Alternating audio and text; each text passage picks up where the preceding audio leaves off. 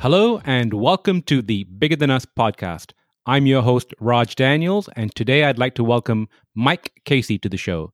Mike is the founder of Tiger Comms, where he counsels clean tech executives, investors, and philanthropists on strategies for meeting their business objectives. Mike, how are you doing today? I'm really good, Raj. Thanks for having me on the show. Thanks for being on, Mike. Mike, I'd like to kick things off with something interesting about my guests that most people wouldn't know. So if you'd like to share, I'd really appreciate it.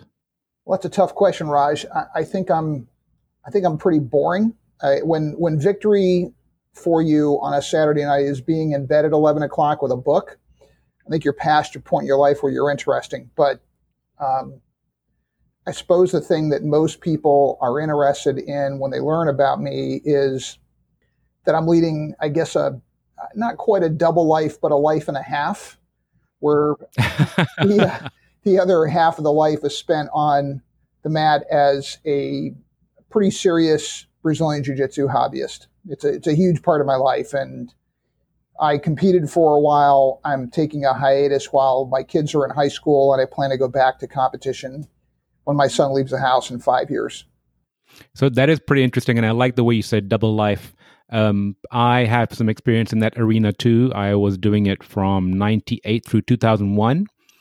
And I exited once um, we were going to a family wedding and I had some face scrapes on the mat. Yeah. And my mother looked at me and said, What are you doing now? And I said, You know what? Maybe it's a little time to stop. Yeah. yeah. I've had at least three conversation starter face markings from jujitsu, which eh, for your listeners who don't know, it's it's what happens on the ground in UFC. Mm-hmm. It, no one's hitting you, but you do occasionally get an elbow or a knee to your face, and you look like it for a while afterwards. So you, you end up having some some ice breaking distinctive looks for a while when you go to trade shows or meetings. But you know, it's there. There are worse hobbies I suppose, and certainly ones that aren't nearly as good for you. Totally agree. And as for Saturday night, 11 a.m., I think I got you beat. Given the option, I'd be in bed by nine. so my kids kind of look at me. But yep, nine o'clock with the book sounds pretty good to me. yep. So, Mike, give us some background on Tiger Comms, you know, what it is and how long you've been doing it. So, Tigercomm is the U.S.'s premier clean economy marketing communications and public affairs firm.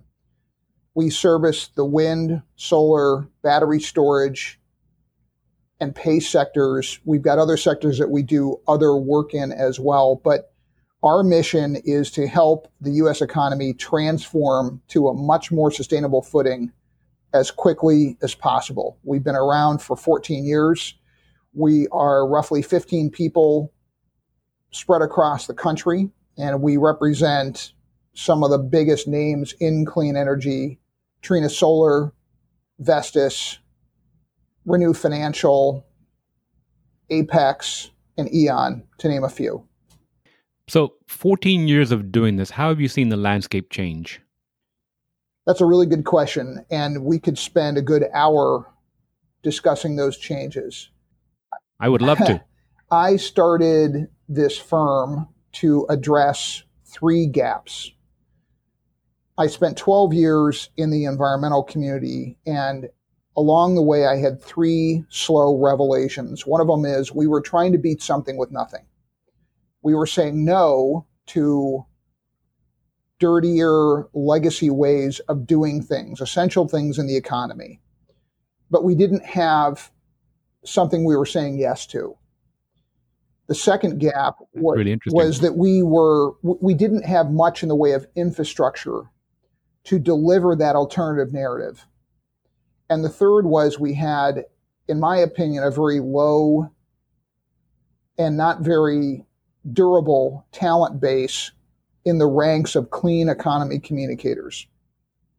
In mm-hmm. all three of those areas over the last 14 years, I have seen significant changes all for the better in the macro sense. And I think that we have we have a better average communicator working at companies and trade associations.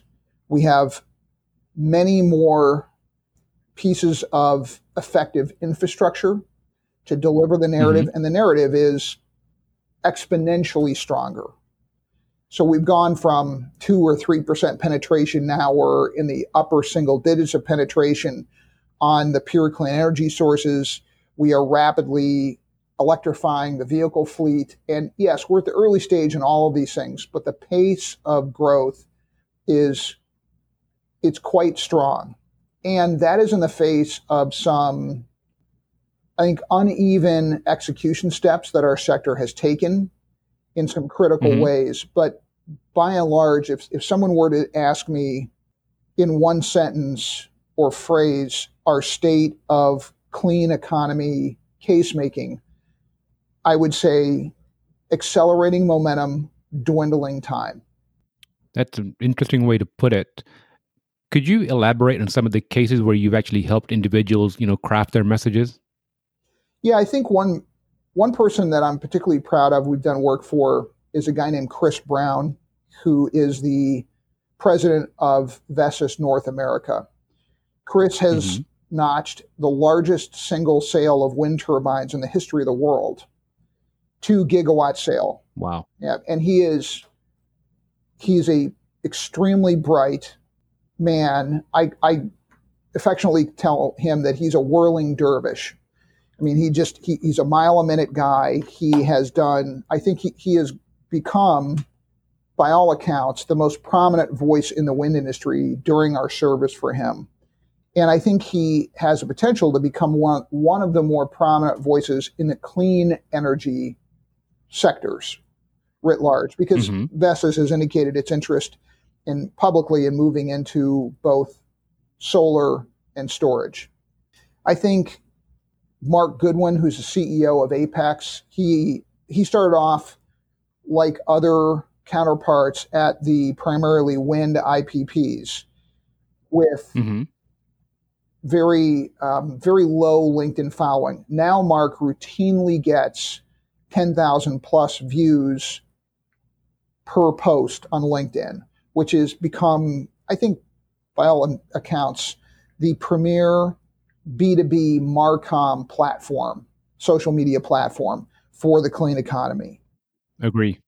I, I could go on, but I think those two gentlemen are are um, they're particularly prominent. I I, I would say I'm I'm close to uh, two real powerhouse women in the sector. One is Stephanie McClellan, who is a not only a client but a dear friend of mine, and as the head of the special initiative in offshore wind, she's widely credited with bringing bringing forth the U.S. offshore wind industry, and is we now are seeing her nonprofit, philanthropically backed effort in a bit of a handoff, a baton pass to mm-hmm. large mm-hmm. offshore wind developers. But Stephanie did some very effective messaging to get an industry set up for success here, I think, in this country. And, you know, the offshore wind potential is is huge. And I think also another friend of mine who we've done some work for as well is Abby Hopper.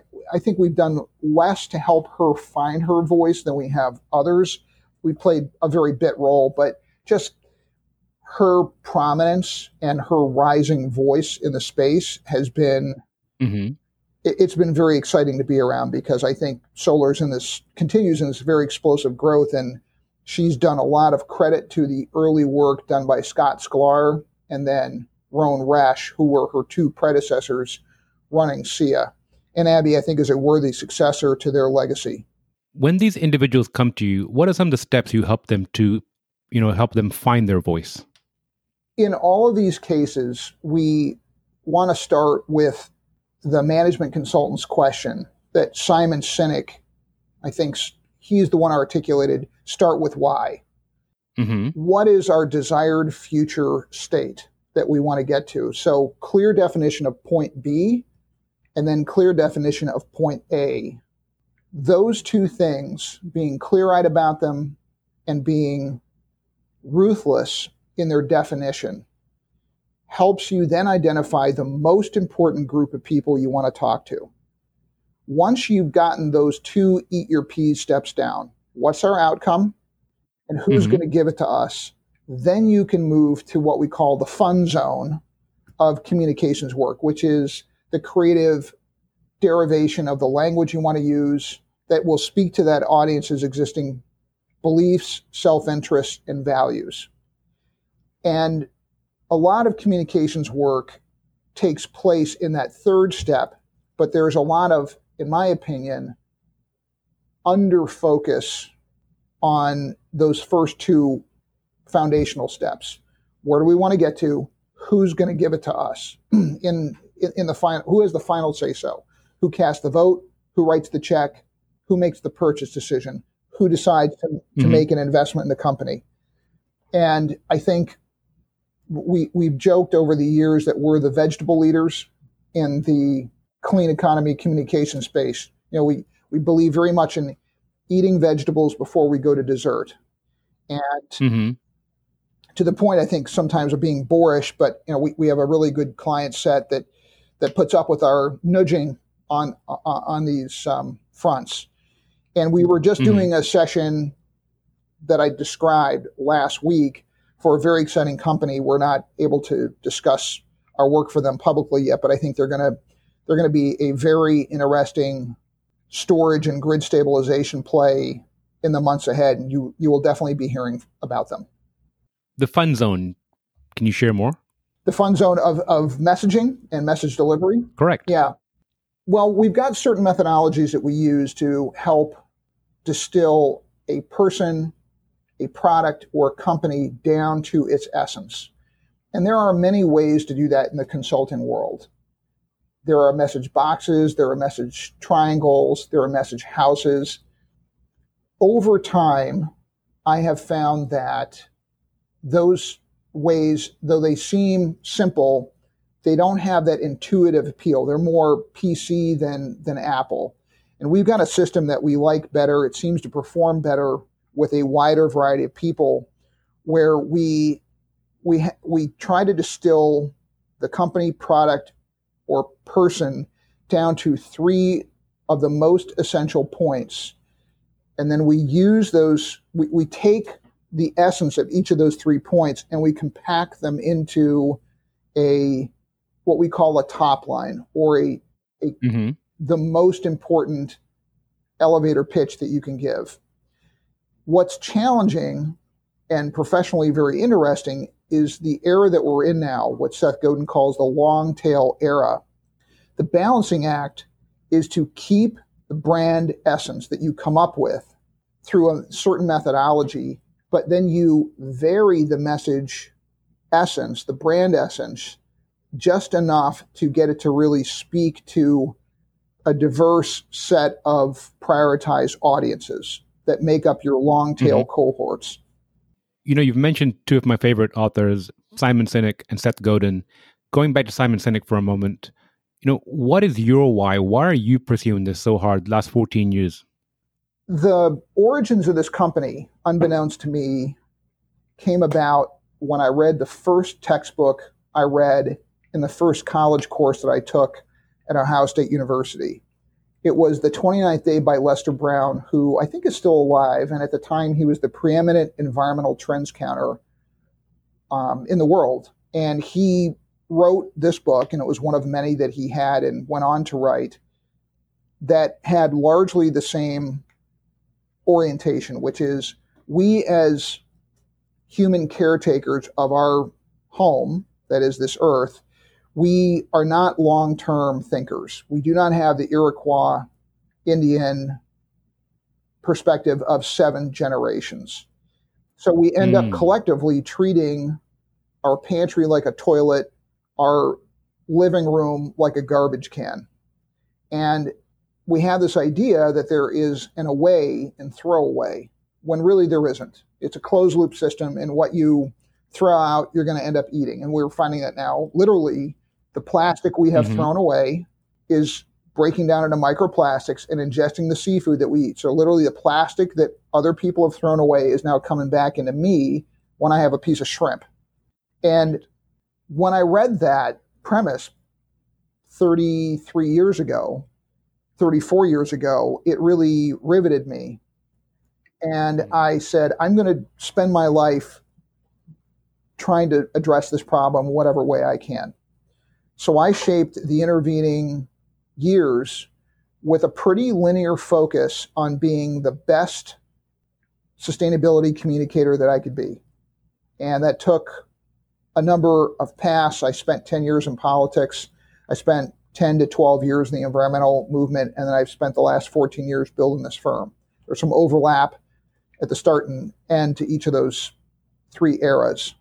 But that's really been the focus is how do we publicly case make to human beings who are by biological wiring short-term focused how do we get them to think long term and i'm still chipping away at it. You know we've had some short-term wins. I can't tell you the environmental trends are going in the direction that any of us will want them to go in in a macro sense but confucius said once better to light one candle than to curse the darkness. And the older i get the more the more sanctuary that I find in really leaning into this idea that you do what you can do and you do it with extreme focus and extreme detachment on the thing relative to the things that you cannot affect. And I think Trump is an invitation for extreme detachment.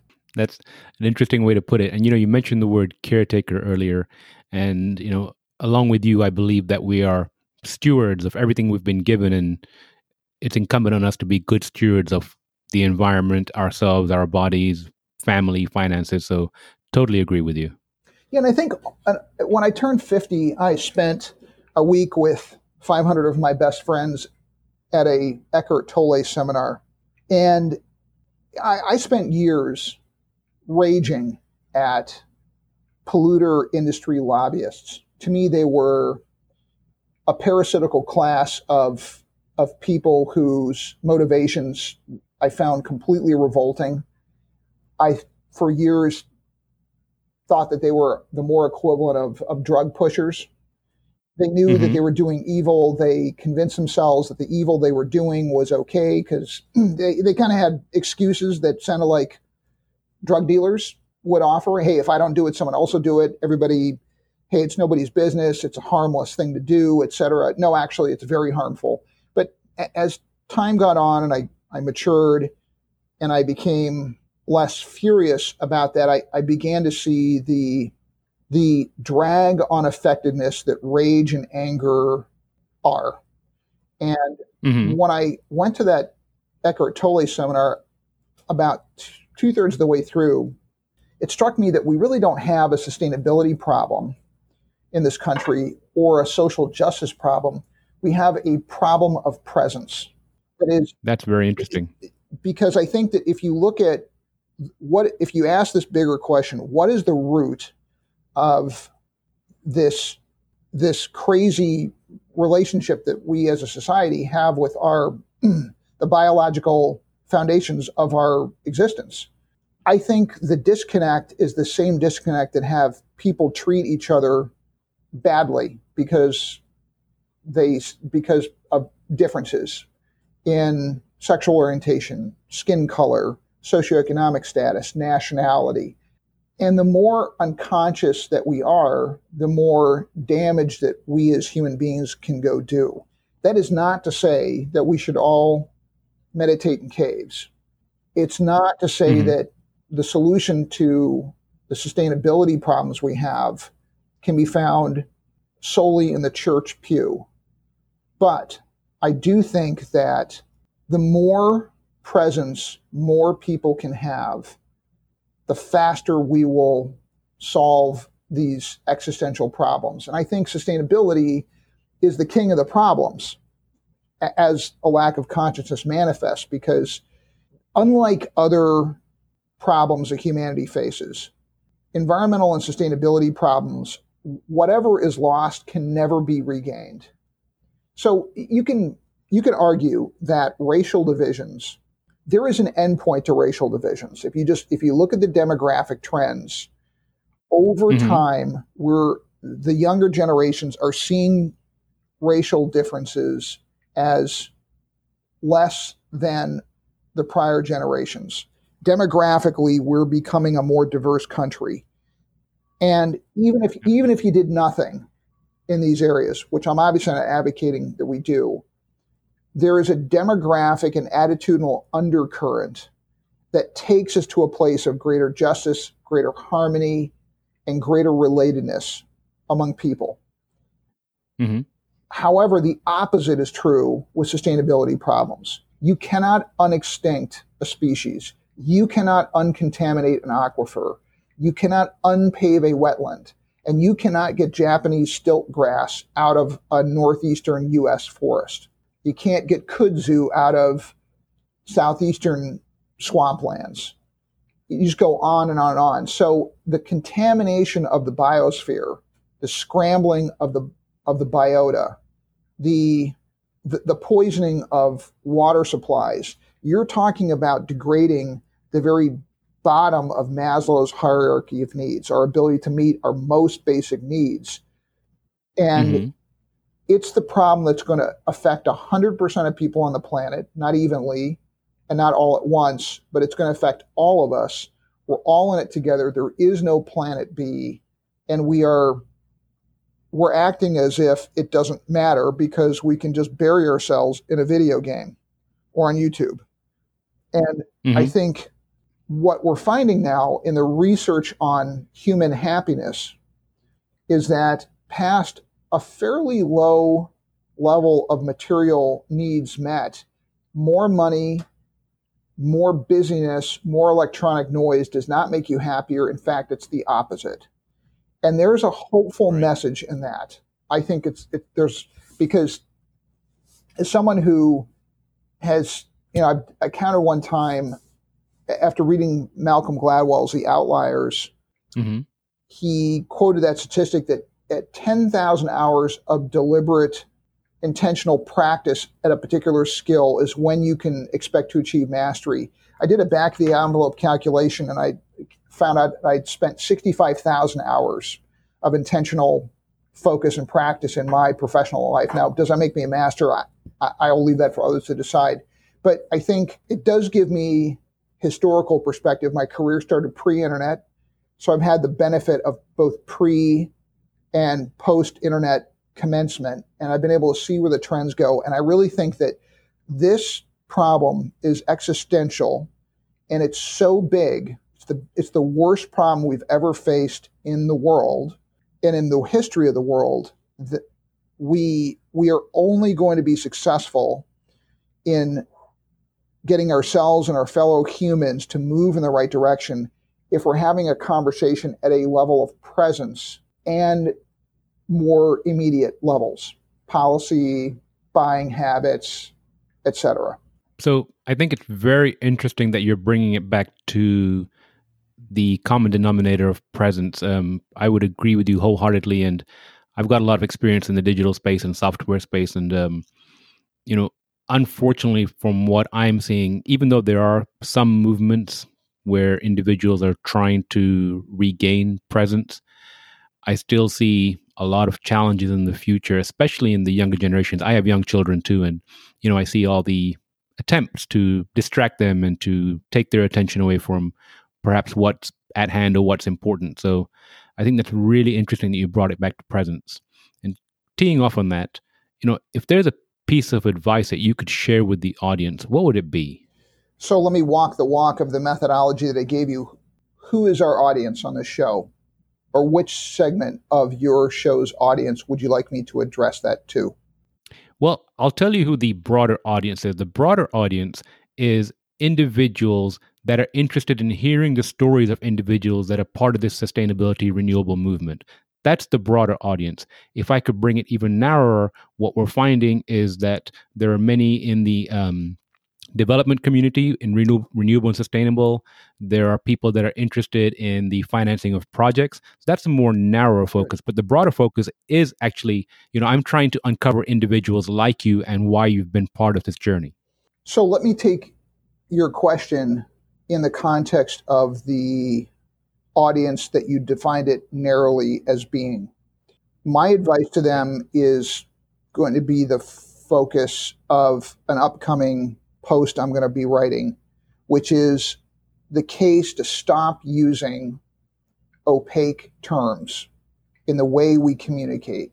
There is there's a blessing in working for clean economy companies, and you end up working for some incredibly smart people. Mm-hmm.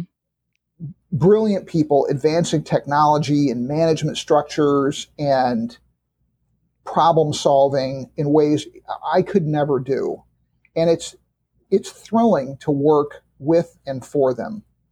At the same time, that brilliance ends up almost handicapping them from communicating in ways that follow the current rules of the road. What we're seeing is that Americans spend 5.7 hours a day on screens and counting.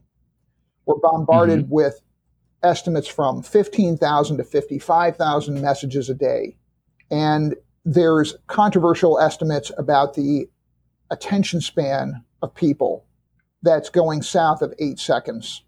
Mm-hmm. And the point is that you have less and less time to get and hold attention.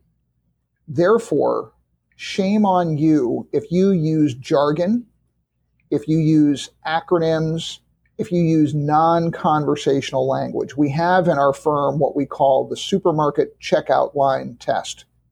So when we mm-hmm. message a company, can you use that messaging next weekend if you're at, in line at Whole Foods and the person behind you asks you what you do? Can you explain mm-hmm. to them in terms that they can get if that person works at a retail store or drives a truck or stocks grocery shelves for a living? Can you explain it to them? Richard Branson once said, Any fool can complicate something, it takes a master to simplify it. So I want to make a case to clean economy executive teams that we have an enduring passion for plain, powerful language. Because if you must use jargon and insider terms to explain your product offering, you are handicapping yourself right out of the box and unnecessarily so. I have never seen a product or company or person that cannot be messaged to pass the supermarket checkout line. Not one time. And I've been professionally messaging as a con- consultant for the better part of 15 years, and I've been messaging complex topics for 34 years. Never seen it. Wow. So give me an example of some of these opaque terms. I'd like to know some. Make sure I'm not using them. Carbon emissions, greenhouse gases. I, I could just, you know, I, I, um, I want to get my confirmation class nun to come out of retire out of the retirement home with her ruler and smack and smack the hand of everybody who uses these stupid terms. Stop using the word emissions. It's a nothing term. It's pollution. Mm-hmm. It's pollution. Why don't we use the term pollution? Why do you use the greenhouse gases? Why do we call this global warming or climate change? If I could go back in time, we would have called it global climate disruption. Why? Because for the last 25 years, we could own the we could we could own the cold stuff. Have you read the book by Frank Luntz? Yes. Words that work. Yes, many times. Actually, he's one of my favorite guys, and I not from a political standpoint, but just you know from a from a wordsmithing standpoint, and I and I, and I to- totally agree with you. In fact, this weekend, and let me see if I pass your test. This weekend, I was sitting with my father-in-law, and the topic of you know work came up, and I had to mention anaerobic digestion, and he said, you know, the, the, the kind of the blank look came across, and I said, well, just imagine it being like your stomach, and he got it right away. Yes. So I've actually I, I I've been around Frank Luntz. I've been I he invited me to his house one time for a party. I've spent significant time around him, and he is a brilliant man.